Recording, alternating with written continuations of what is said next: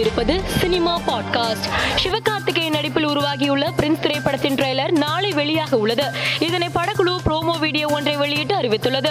மன்னர் ராஜராஜ சோழன் ஹிந்துவா சைவமா வைணவமா என்பது பற்றி பல தரப்பில் இருந்து பல கருத்துக்கள் வெளியாகி வருகின்றது. இந்நிலையில் நடிகர் சரத்குமார் அறிக்கை வெளியிட்டுள்ள அறிக்கை ஒன்று சமூக வலைதளத்தில் வைரலாகி வருகிறது.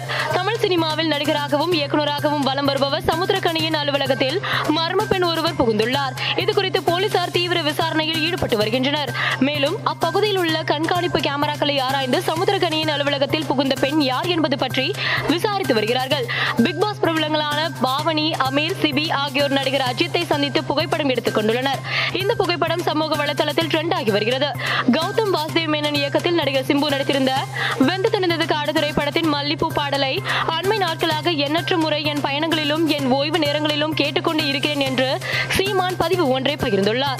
இயக்குனர் வெற்றிமாறன் தற்போது சூரி கதாநாயகனாக நடிக்கும் விடுதலை படத்தை இயக்கி வருகிறார். இந்த படத்தை டிசம்பர் மாதம் திரையரங்குகளில் வெளியிட படக்குழு திட்டமிட்டுள்ளதாக தகவல் வெளியாகியுள்ளது. மேலும் செய்திகளுக்கு மாலை மலர் பாட்காஸ்டை பாருங்கள்.